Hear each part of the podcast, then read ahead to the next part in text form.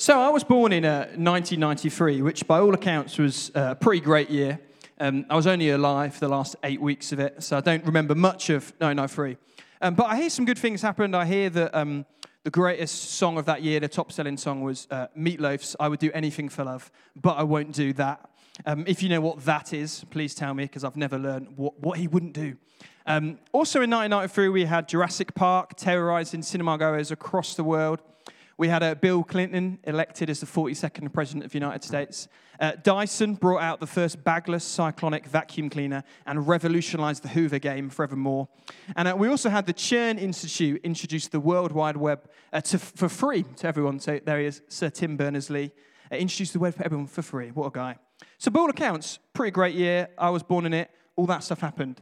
And um, growing up in, in the world, having been born, in 1993, means I've grown up the last 25, 26 years uh, in a time of rapid change and development.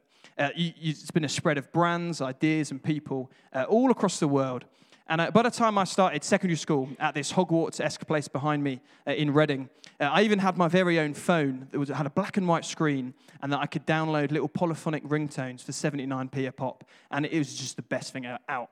Um, within a few years, you got things like iPhones and smartphones. And uh, the kids at my school, who maybe had gone to a prep school before coming to my grammar school, state school, uh, started getting nice phones, shiny phones, sleeker phones. Uh, I was stuck with my little Sage and, and my polyphonic ringtones. But the posher, richer kids started getting sleeker, better sort of Samsung folding phones, if you remember those. And uh, these phones were pretty great. Uh, they could show you videos, uh, they could download apps, they could do their own thing. And it was on one of these phones that I was shown my first porn film at age 12 years old by a bunch of boys in my class. Um, it was in this school that I learned what it meant to be a man with the smell of Lynx Africa uh, everywhere and testosterone running wild. I was taught how to honor woman or not honor a woman. I was taught how to objectify or not objectify people. I was taught how I should compete, how I should live in an all boys grammar school environment, which, um, if you've never been to one, don't ask me about it. If you have been to one, you know what it's like. Not always the best place uh, to learn some of that stuff, to be exposed to that stuff. And uh, amidst this, um, I was sort of growing up watching other more confident boys plucking up the courage to ask girls out, all the while sharing porn films with each other with infrared and then Bluetooth technology. Uh, as I got older, I saw these guys getting more confident, starting dating girls. I continually failed with flirtations that I think if you ask the girls now, they wouldn't, they wouldn't think I was flirting. I remember this one girl that I used to talk to her about like football results, and like, I thought that was my way in. And she, she like never would reply to the messages, but I thought maybe this will be where it comes. But wasn't much of a Casanova. Um, but as I got older and as I saw these, these, these, these people having these relationships, and I started seeing messier breakups, and I saw relationship breakdowns, I saw drunken mistakes at house parties and the like. Um, I saw the word gay go from being a playground insult age 12 to a painful identity struggle for many of my friends age 16, 17. Uh, I had my first kiss aged 18 uh, in a dingy and dilapidated nightclub underground in Bristol. Uh, when I started secondary school, I only knew of there being two genders, and by the time I finished, I was told there could be 37. The world changed in my seven years at secondary school. My whole understanding of love and sex and relationships changed in those seven years. And I'm sure for all of us in the room, uh, some of you might be a few years ahead of me, some of you might be kind of similar age to me, some of you might be a few years after me um, you'll have seen culture shift dramatically in the last sort of 25, 30 years. Um, and some of this will really resonate. Some of it may feel really alien to you. Uh, but our world has got an entirely different uh, uh, narrative on sex and, and love and lust uh, in the last sort of 20 odd years or so. And uh, we, today we're kicking off our series on love, sex, relationships, friendships. And uh, we're going to consider our own stories. We're going to consider the story of culture and consider the God story behind all of this stuff. We're going to delve into a book called Song of Songs uh, and hear what the Bible has to say about all of this. So let's be open and ready for God to speak to us, to stir something in all of us today. Let's pray. God, I thank you that uh, you've got something to say to us about love, about sex, about relationships, about friendship, about all the things uh, that we sometimes struggle with and find it hard to process and talk about and wrestle with. And God, I pray today that you would speak to our hearts, you would speak to our identities, you would challenge us in how we live and how we do life. Amen. Here is my dad on the screen behind us. Uh, he's sometime management consultant, sometime Heisenberg from Breaking Bad lookalike, and uh, oftentimes well intentioned, less effective relationship advisor.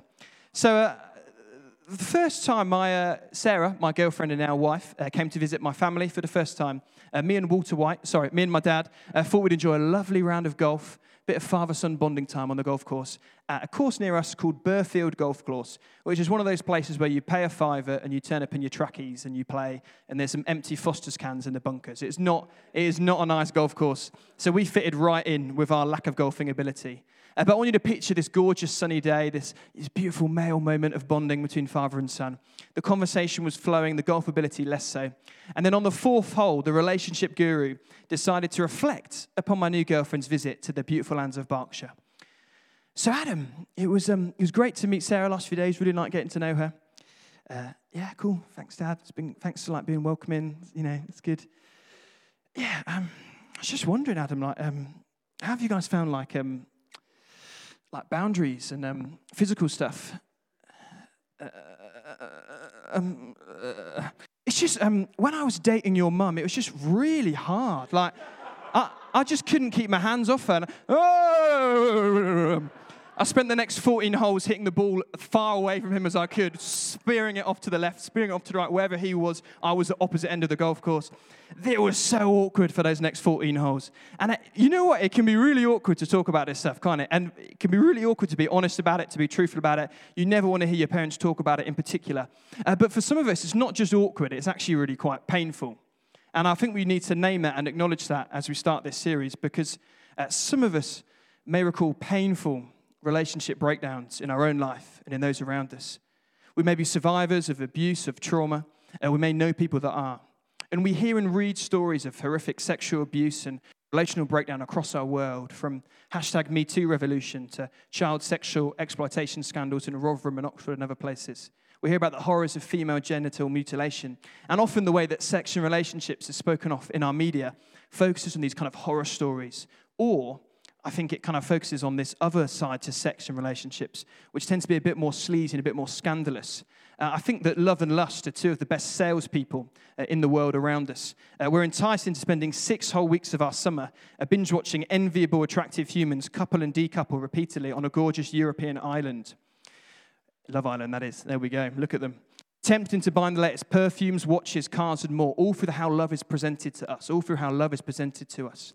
And you know? We could go into the reasons behind all of this today. In the next few weeks of this series, uh, we're going to touch upon it. We're going to look at, uh, things like holiness, intimacy, conflict, and healing in our relationships the next few weeks. Uh, but for today, what I want us to think about is what is the better story to all of this stuff? What is the better story than what we see in the world around us and what we experience in our culture, than what we've grown up with? Surely there is more to our flourishing as human beings than what Dolce & Gabbana, ITV2, and Victoria and all her secrets tell us.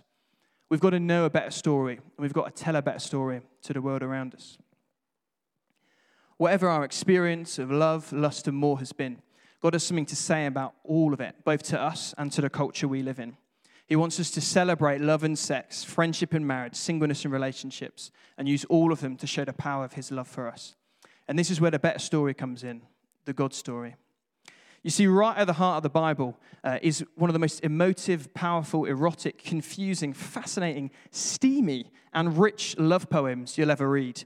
It's a Song of Songs, sometimes called Song of Solomon's. It's a bunch of spiraling, twisting, non-linear poetic dance. It looks a little bit like this graph behind us. One before, please. Where it jumps around all over the place. It doesn't really make sense to read it as a, as, as a narrative. And Song of Songs sometimes is called Song of Solomon. This isn't because it was written by King Solomon. He was an Old Testament king of Israel who had over 700 wives. So we don't really want to learn about relationships from him.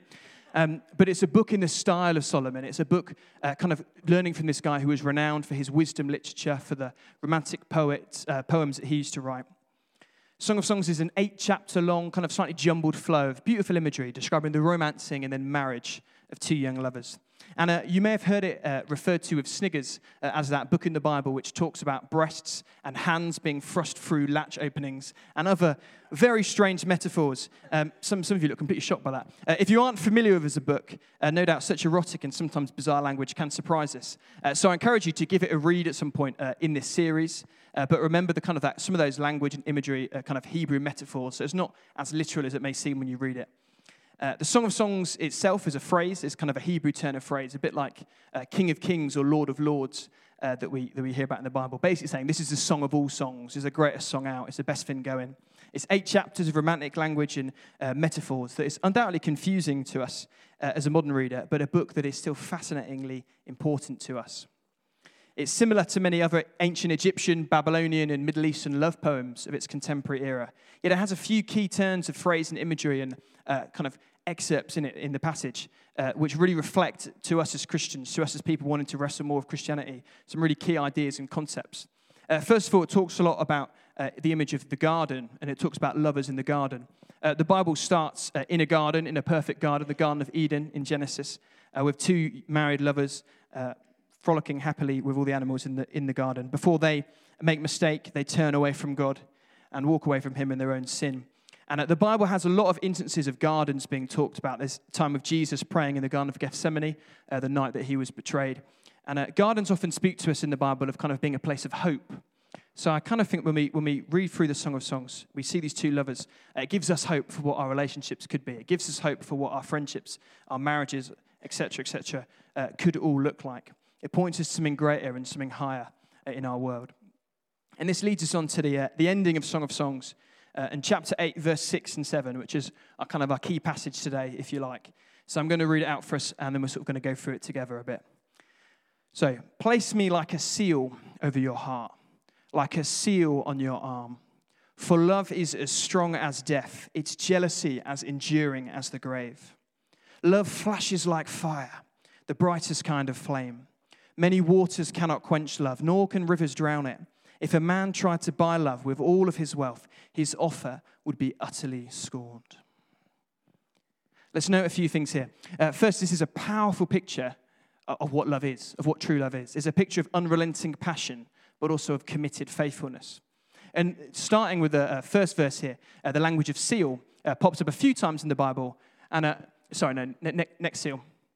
And then, uh, come on, ne- next seal again, please. No, no, no, no, no, come on, next one.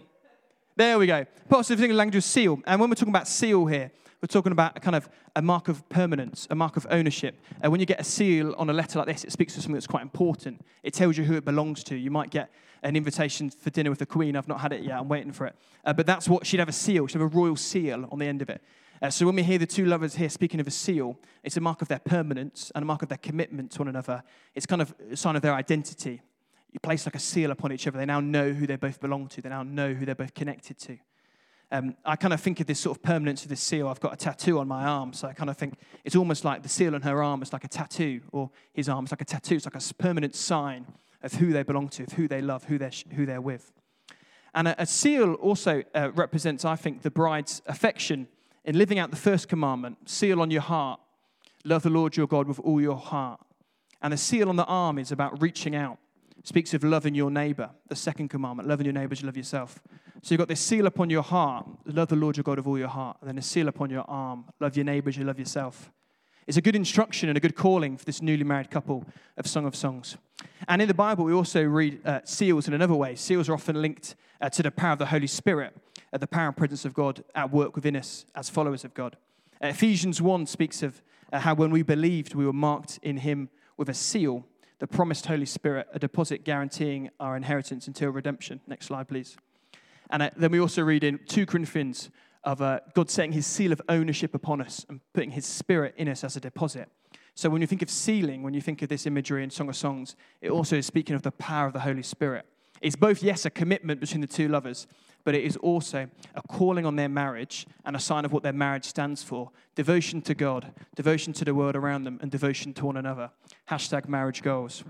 We've spoken about how love is like a seal. We've looked into this a bit, but there's also some really visceral language in the rest of our passage that we're going to read through. So we see love described uh, as being like death. It is persistent, it is total, and it is irreversible.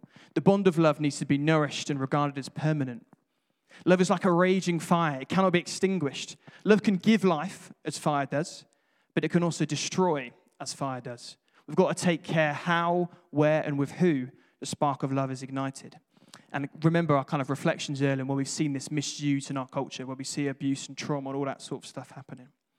Love cannot be bought or sold, it's not a piece of merchandise. Love must be appreciated for its great value, not be taken for granted. True love has no end. It is permanent and relentless and powerful. And as humans, we, we need to remember as we read this passage, as we reflect upon the story of the Song of Songs and the two lovers in it, uh, we will never perfectly love anything or anyone, as hard as we try, because none of us are perfect. And the sooner we get over that, I think for some of us, the better. We need to be okay with that. We're not going to perfectly nail it, and that's all right. None of us are. I think love shows us that as humans, we have unending desires. We're never fully satisfied with something. We always want a bit more of something here and there. We want to be known. We want to fully know each other. We want to know people. We want to be desired and act on our desires ourselves. But we won't ever be fully loved by humans because none of us are perfect. And the images of love in this passage are quite intense at times. And we need to remember that although as humans uh, we only experience this in part and in imperfection, this love of Song of Songs we read about here is made complete and perfect in God. As we read these descriptions, as we think about love as a fire, love as a, um, being not able to be quenched by rivers, uh, not being able to bore of all the money in the world, think of that as how powerful and convincing the passion of God's love is for us and how it doesn't waver or flicker or falter. Uh, we are talking about rom coms uh, just earlier, and uh, one of the worst rom coms of all time uh, is The Notebook. Um, fight me. Um, and I think w- we, when we read this passage and when we see about these two lovers, we often kind of get a little bit awkward or a bit uncomfortable. Um, and we kind of think it's quite romantic. Like it's just between the two couples, it's two lovers. It's not for, for us as well. Like God doesn't like, like love me like romantically. That's a bit it's a bit weird. But I kind of think we need to realize that that is actually at times how Jesus relates to us and how he shows love for us. Um, I think we can find it weird because sometimes we um, kind of over intellectualize our faith. And I don't think that's a bad thing to intellectualize faith at all. But I think we can kind of go too much of it and make it too much of a head thing and a kind of a, a big questions thing um, that, we, that we sort of forget or, or look, overlook the kind of the fierceness of God's love for us and the passionate nature of it and the lengths he's willing to go for us uh, to pursue us. Um, I would suggest to you that our sexual desires actually uh, teach us kind of about the intense passion of God's love. Because I would say that your desires will never be fully fulfilled in a human, but your desires will be fulfilled in Jesus Christ. The incompleteness of our love, the incompleteness of our sexual experience point us to Jesus Christ in that He is the only true and full satisfaction for the longing within each of us. And we've read in this passage earlier about um, these, these two lovers in their marriage. And we see a marriage as an icon of God's faithfulness, a lifelong commitment that is sealed between two people who hold steady to one another faithfully and love each other passionately. Uh, but I want you to pause and just for five seconds look around the room. Just look at around the room. Everyone do it. Good. Good. You look at all those people. Think for five seconds now about the people you see outside of Sunday, outside of the two hours you spend here, what they're like. Um, are they all married, all those people in this room, all those people out there? Are they all married? No, no, thank you. They're not all married, are they? So does this mean that these people any less represent the passionate, faithful, unending, unyielding love of God to the world around them? No. Of course not. The call to represent this love is to all of us. So for me to stand here and tell you the solution to this is just get married, that's not going to solve it. That's not the full picture. So we need to remember that as we read this passage, Song of Songs is not inst- just a good instruction on how to be a good little married couple. It is a reminder of the significant role we all have in demonstrating the love of God to the world around us. Just as marriage is about passion and faithfulness, it is the same for anyone who is single, dating, engaged, divorced, widowed, uninterested. It's complicated. Your singleness is a vocation and a calling that bears witness to the God ordained link between passion and faithfulness. If you're single, your challenge is not to see that as your identity, but to recognize the opportunity it has to bear witness to God, just as a married person does. It's the same, whatever relationship status you're in. If you're engaged, widowed, dating, whatever it is, how are you bearing witness to this God relationship between passion and faithfulness? Uh, it's the same regardless of relationship status. It's the same with all humans we interact with.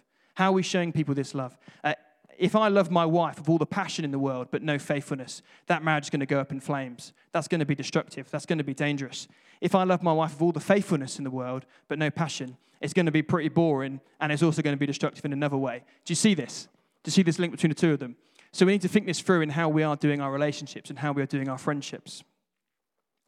It's a combination of the two of these is so powerful this passion and this faithfulness. And this is a love that we want to speak of to the world around us. A love that is faithful, that is unending, not daunted or intimidated by what a person has done or said or thought.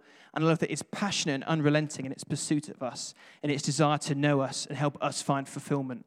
This perfect love is only fully found in God. And this is a better story that we have to tell.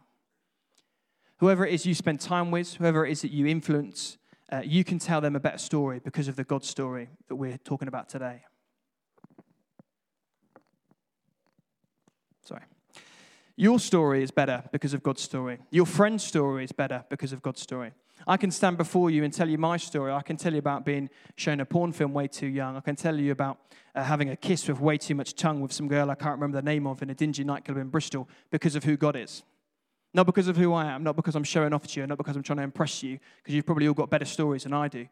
But we need to be people that boast in our weaknesses and our failures and be unashamed of our brokenness because we want to talk of the restorative passion, restorative power, and faithfulness of God, that He may be glorified and that we can tell His story.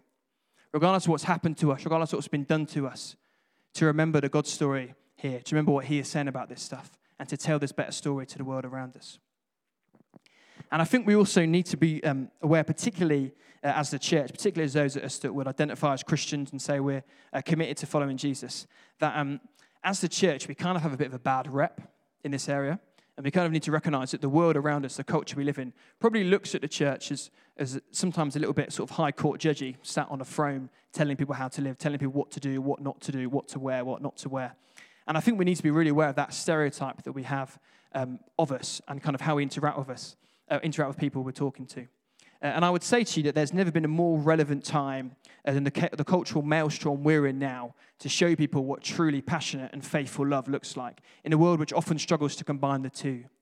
We need to tell them this better story. We need to speak to them this God story of love, of freedom, of forgiveness, of healing. And as Song of Songs talks us about the passionate and faithful love of God, we've got to tell this to, our, to the world, to our friends, our kids, our family, our housemates, our workmates, whoever it is. I've got some friends who I think absolutely nail this in how they walk this out in the world and how they walk this out with their friends. Uh, as a married couple, they've said to a friend of theirs that uh, he is family to them and they are family to him. Uh, whatever he goes through, whatever they go through, they are family together. And I was really struck by this when they told me this because um, they use the language of uh, their kids will be his kids and his kids will be their kids. And I, I thought they're not giving up on this person. They're not giving up on this person, whatever they are, wherever they are, whatever they're doing, they're not giving up. And at times, I think they know this will be painful and tough for them, and can, you can get rejected, and it can be harmful and hurtful. But they know that they're committed. They're passionate and faithful in their pursuit and their commitment to this person, to this friend. And that, for me, is a brilliant example of what we can all do and how we show love to people. How we can be passionate, unrelenting, committed, and faithful in showing the love of God to people. And that's our identity and calling in all of our relationships and our friendships to model this out to people as a church family uh, at G2 City. It's in our DNA and our vision. Uh, behind us is the vision statement of G2 City, the, the place we're in now. And I won't read all of it out, but there's a couple of key things that I want you to just pick out here. Um, quite early on, it says about uh, transforming culture by living creative expression of church. Uh, we need to transform culture. We need to show culture a better way to do love, relationships, marriage. Uh, we need to build a family where everyone is invited to belong, loved as they are, and empowered to become who God created them to be regardless of who they identify as, what they identify as, what's been done to them, what's been said to them, what's been said over them. We need to be people that are a family that is welcoming, that is open, that is willing to accept people and not judge people and not go straight for behavior, but go straight for people's heart and how we love people and support people. And this is a call to, to us as, as the married, as the single, as the dating, the divorced, the confused, the it's complicated, the friend with benefits, the engaged, the hurting, and the hoping. We need to live this out and show and tell to the world this better story.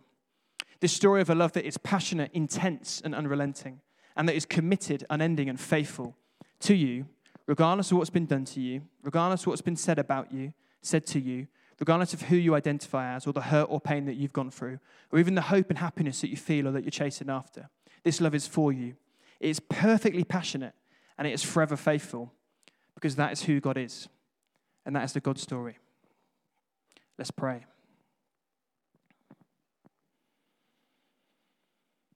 God, I thank you for your love for us. I thank you for your love for us that is like a raging fire. I thank you for the story of Song of Songs in, in, in teaching us, Lord, what it looks like to, to love with passion and to love with faithfulness in a world which often struggles to marry the two.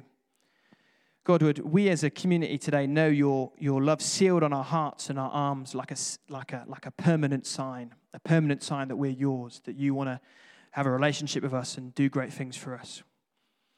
And God, I pray for us that are hurting, for us that have got a story, for us that have felt uncomfortable for the last 25 minutes as I've been talking about this.